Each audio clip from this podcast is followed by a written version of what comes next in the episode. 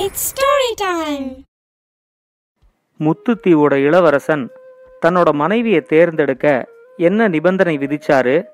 அவருக்கு யார் மனைவியா வந்தாங்கன்னு இந்த கதையில பார்க்கலாம்.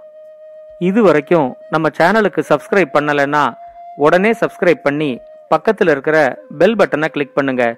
ஸ்டோரி டைம் தமிழ் சேனலுக்காக உங்களுடன் ரவிசங்கர் பாலச்சந்திரன். கதையை கேட்கலாம் வாங்க.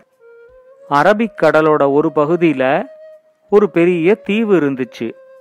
அந்த தீவுக்கு பேரு முத்துத்தீவு தேவன்கிறவர் தான் அதோட ராஜாவா இருந்தாரு. அந்த தேவனுக்கு ஒரே ஒரு பையன். அவன் பேரு முத்துவேலன். அந்த பையன்தான் அந்த தீவுக்கு அடுத்த ராஜாவா வரணும். முத்துவேலனுக்கு ஒரு திருமணம் செஞ்சு வைக்கணும் அப்படின்னு சொல்லி தேவன் முயற்சி செஞ்சப்போ முத்துவேலன் இன்னும் கொஞ்ச நாள் போகட்டும் இப்போ என்னோட திருமணத்துக்கு என்ன அவசரம் அப்படிங்கிற மாதிரி சொல்லி சொல்லி ஒரு அஞ்சாறு வருஷம் போயிடுச்சு. முத்துவேலனுக்கு வேற எந்த நாட்டோட இளவரசியையும் திருமணம் செஞ்சுக்கிறதுக்கு இஷ்டமே இல்லை. தனக்கு வரப்போற மனைவி ஒரு சாதாரண ஏழை வீட்டு பெண்ணா இருக்கணும் ரொம்ப நேர்மையுள்ளவளா இருக்கணும் அப்படிங்கிற மாதிரி முத்துவேலன் எதிர்பார்த்தான். அதனாலேயே அவங்க அப்பா தேவன் கொண்டு வந்த மற்ற நாட்டு இளவரசிகளோட வரனை எல்லாம் அவன் நிராகரிச்சுக்கிட்டே இருந்தான். இதுக்கு நடுவுல அந்த முத்துத்தீவோட ராஜா தேவனுக்கு உடல்நிலை சரியில்லாம போய் அவரு படுத்த படுக்கையா ஆயிட்டாரு. இன்னும் ரொம்ப நாளைக்கு தன்னால உயிரோட இருக்க முடியாது அப்படிங்கறதையும் அவரு புரிஞ்சுக்கிட்டாரு. தான் உயிரோட இருக்கிறப்பவே முத்துவேலனுக்கு ஒரு திருமணம் செஞ்சு வைக்கணும் அப்படின்னு சொல்லி அவரு முயற்சி செஞ்சாரு. அப்போ முத்துவேலன் தேவன்கிட்ட நேரடியாகவே அவனோட நிபந்தனைகளை சொன்னான். எனக்கு வரப்போற மனைவி எந்த நாட்டுக்கும் இளவரசியா இருக்கக்கூடாது. நம்ம நாட்டை சேர்ந்த ஒரு சாதாரண ஏழை வீட்டு பெண்ணா இருக்கணும். இந்த நாட்டோட அரசாங்கத்துல வேலை பார்க்குற யார் வீட்டு பெண்ணாவும் இருக்கக்கூடாது. அதோட எனக்கு வரப்போற மனைவி கண்டிப்பா ரொம்ப நேர்மை உள்ளவளா இருக்கணும். இதுதான் என்னோட நிபந்தனை அப்படின்னு சொன்னான். இந்த நிபந்தனைக்கு ஏத்த மாதிரி ஏதாவது ஒரு பொண்ணு கிடைச்சா உடனே திருமணம் செஞ்சுக்கிறதுக்கும் தான் தயாரா இருக்கிறதா இளவரசன் முத்துவேலன் சொன்னான். அவன் சொன்ன நிபந்தனைக்கு அவங்க அப்பா தேவனும் ஒத்துக்கிட்டாரு. உடனேயே மந்திரி கிட்ட சொல்லி அந்த நாட்டில் இருக்கிற விருப்பமுள்ள பெண்கள் எல்லாருமே இதுக்கு விண்ணப்பிக்கலாம் அப்படின்னு சொன்னாரு. அப்போ மந்திரி சொன்னாரு நாம ரொம்ப நேர்மையான பெண்ணைத்தான் தேடுறோம். அப்படிங்கிறது தெரிஞ்சிச்சுன்னா எல்லாருமே தான் ரொம்ப நேர்மையா இருக்கிற மாதிரி நடிக்க ஆரம்பிச்சிருவாங்க. அதனால யார் நேர்மையா இருக்காங்க அப்படிங்கிறத அவங்களுக்கு தெரியாம தான் நாம தேர்ந்தெடுக்கணும் அப்படின்னு சொன்னாரு. தேவனுக்கும் அவர் சொன்ன யோசனை சரியாவே பட்டுச்சு. சரியான பெண்ணை தேர்ந்தெடுக்கிற பொறுப்பை மந்திரியே எடுத்துக்கிட்டாரு. இளவரசனை திருமணம் செஞ்சுக்கிறதுக்கு அந்த தீவில் இருக்கிற அறுபது பெண்கள் விண்ணப்பம் அனுப்பியிருந்தாங்க. அந்த விண்ணப்பம் அனுப்பியிருக்கிற எல்லாரையும் ஒரு நாளைக்கு மந்திரி அரண்மனைக்கு வர சொன்னார். அவங்க எல்லாரும் அரண்மனைக்கு வந்திருந்த உடனே அவங்க கிட்ட இளவரசனை பற்றி மந்திரி ஒரு அஞ்சு நிமிஷம் பேசினார். அதுக்கப்புறம் வந்திருக்கிற அறுபது பெண்கள் கிட்டையும் மந்திரி ஆளுக்கு ஒரு பூத்தொட்டியை கொடுத்தாரு. இந்த பூத்தொட்டியில ஒரு அபூர்வமான பூச்செடியோட விதைகளை நான் விதைச்சிருக்கேன். இந்த பூத்தொட்டிய நீங்க கவனமா உங்க வீட்டுக்கு எடுத்துக்கிட்டு போங்க. இந்த பூச்செடிய கவனமா வளர்த்து இன்னிலேந்து சரியா ரெண்டு மாசம் கழிச்சு நீங்க எடுத்துக்கிட்டு அரண்மனைக்கு வாங்க. யாரோட பூத்தொட்டியில ரொம்ப அழகா பெரிய பூக்கள் பூத்திருக்குதோ அவங்கள தான் இளவரசனுக்கு நாங்க மனைவியா தேர்ந்தெடுக்க போறோம் அப்படின்னு சொன்னாரு. அரசர் தேவன் அங்க இருந்து நடக்கிறத எல்லாத்தையும் பார்த்துக்கிட்டு இருந்தாரு. அவரு எதுவுமே பேசல. அமைச்சர் தான் பேசிக்கிட்டு இருந்தாரு. அவங்க எல்லாரும் பூத்தொட்டிய வாங்கிக்கிட்டு போனதுக்கு அப்புறமா அமைச்சர் ராஜா கிட்ட சொன்னாரு. இவங்க அத்தனை பேர்கிட்டையும் நான் கொடுத்துருக்கிற பூத்தொட்டியில அவிச்ச விதைகளை தான் நான் விதைச்சிருக்கேன்.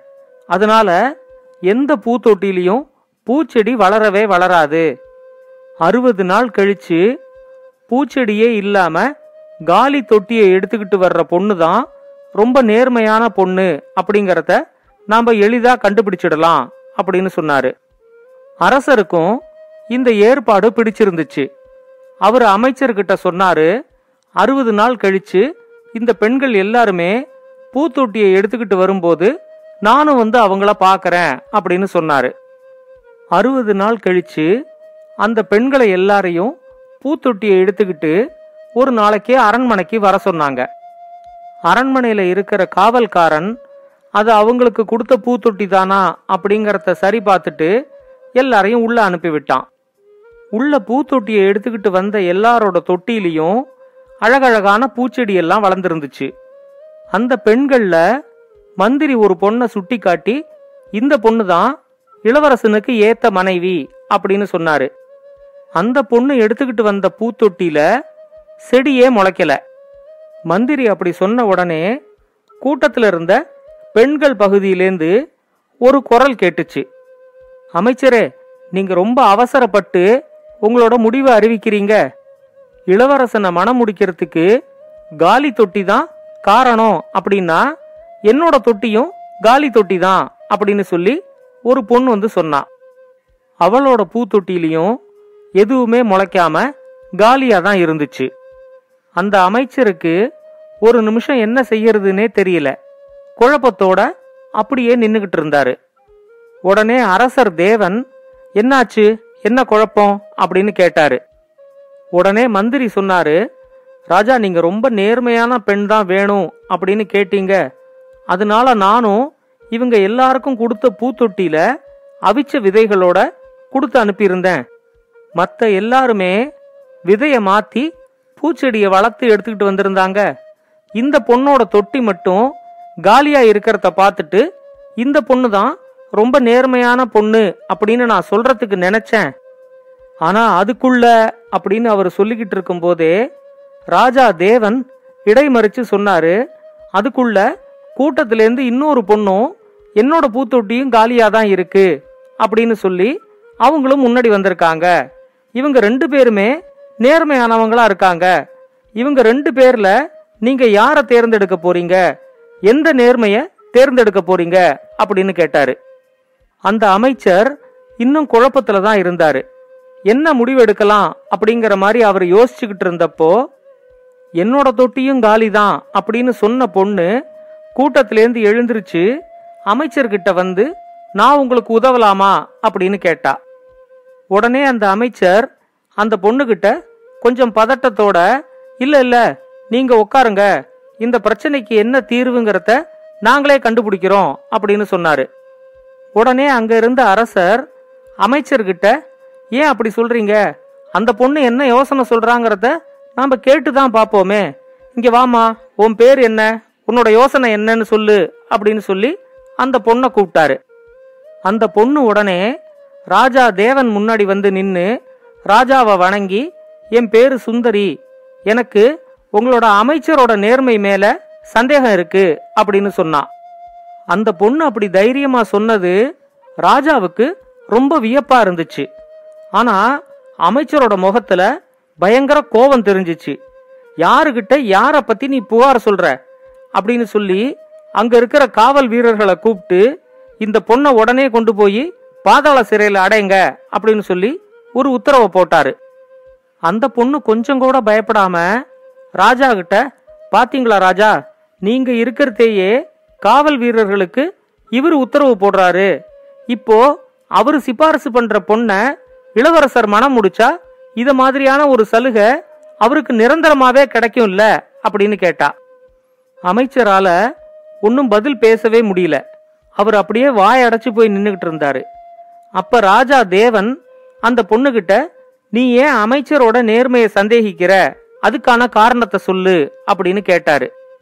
அதுக்கு அந்த பொண்ணு சொன்னா மந்திரி சிபாரிசு செஞ்சிருக்கிற பொண்ணோட பூத்தொட்டி காலியா தான் இருக்கும் அப்படிங்கறது மந்திரிக்கு முன்னாடியே தெரிஞ்சிருக்கிறதுக்கான வாய்ப்பு இருக்குது அப்படின்னு சொன்னா. உடனே அரசர் உனக்கு அந்த சந்தேகம் எப்படி வந்துச்சு? அதையும் சொல்லு அப்படின்னு கேட்டாரு. அமைச்சர் எல்லா பூத்தொட்டிகளையும் நேர்மையா சோதிச்சு பார்த்திருந்தா ரெண்டு பூத்தொட்டியில செடி எதுவும் வளரல அப்படிங்கறத முதல்லயே கண்டுபிடிச்சிருப்பாரு. ஆனா அவர் அப்படி பண்ணல. ஒரே ஒரு தொட்டி மட்டும்தான் காலியா இருக்கும் அப்படின்னு சொல்லி அவர் எதிர்பார்த்தாரு. அப்படி அவர் எதிர்பார்த்ததுனால தான் என்னோட தொட்டியும் காலியா இருக்கு அப்படிங்கறத அவரு கவனிக்க தவறிட்டாரு.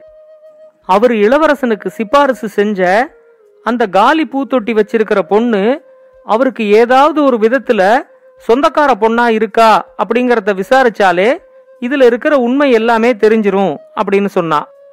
அந்த பொண்ணு சொல்றதுல இருக்கிற நியாயம் அரசருக்கு புரிஞ்ச உடனேயே மந்திரி சுட்டிக்காட்டின பொண்ணு அவருக்கு சொந்தக்கார பொண்ணா அப்படிங்கறத விசாரிக்கிறதுக்கு உத்தரவு போட்டாரு. அந்த விசாரணையில அந்த பொண்ணு மந்திரியோட சொந்தக்கார பொண்ணு அப்படிங்கிறது உறுதியாயிடுச்சு. ஒரு சதி திட்டம் போட்டு அவரோட சொந்தக்கார பொண்ணையே இளவரசனுக்கு மனைவியாக்கி அது வழியா இந்த நாட்டை ஆளலாம் அப்படின்னு அவர் நினைச்சது தோல்வியில முடிஞ்சிச்சு. இத மாதிரி சதி வேலை செஞ்ச ஒருத்தர் இனிமேலும் இந்த நாட்டுக்கு அமைச்சரா தொடரக்கூடாது அப்படின்னு சொல்லி ராஜா அவரை அமைச்சரவையிலேருந்து நீக்கிட்டு அவரை பாதாள சிறையில் அடைச்சிட்டாரு. ஒரு நல்ல நாளில் சுந்தரிக்கும் அந்த நாட்டு இளவரசனுக்கும் திருமணம் நடந்துச்சு. அதுக்கப்புறம் ரொம்ப வருஷம் அவங்க சந்தோஷமா சௌரியமா இருந்தாங்க. இந்த கதை உங்களுக்கு பிடிச்சிருந்தா உங்க கருத்துக்களை பின்னூட்டத்தில் கமெண்ட்ஸா பதிவு பண்ணுங்க. இது மாதிரி இன்னும் பல நல்ல கதைகளை கேட்க ஸ்டோரி டைம் தமிழ் சேனலோட தொடர்புல இருங்க. நன்றி வணக்கம். இந்த கதை உங்களுக்கு பிடிச்சிருந்தா லைக் பண்ணுங்க கமெண்ட் பண்ணுங்க ஷேர் பண்ணுங்க. மறக்காம ஸ்டோரி டைம் தமிழ் சேனலை சப்ஸ்கிரைப் பண்ணுங்க. அப்படியே பக்கத்துல இருக்க அந்த பெல் ஐகானை கிளிக் பண்ணுங்க.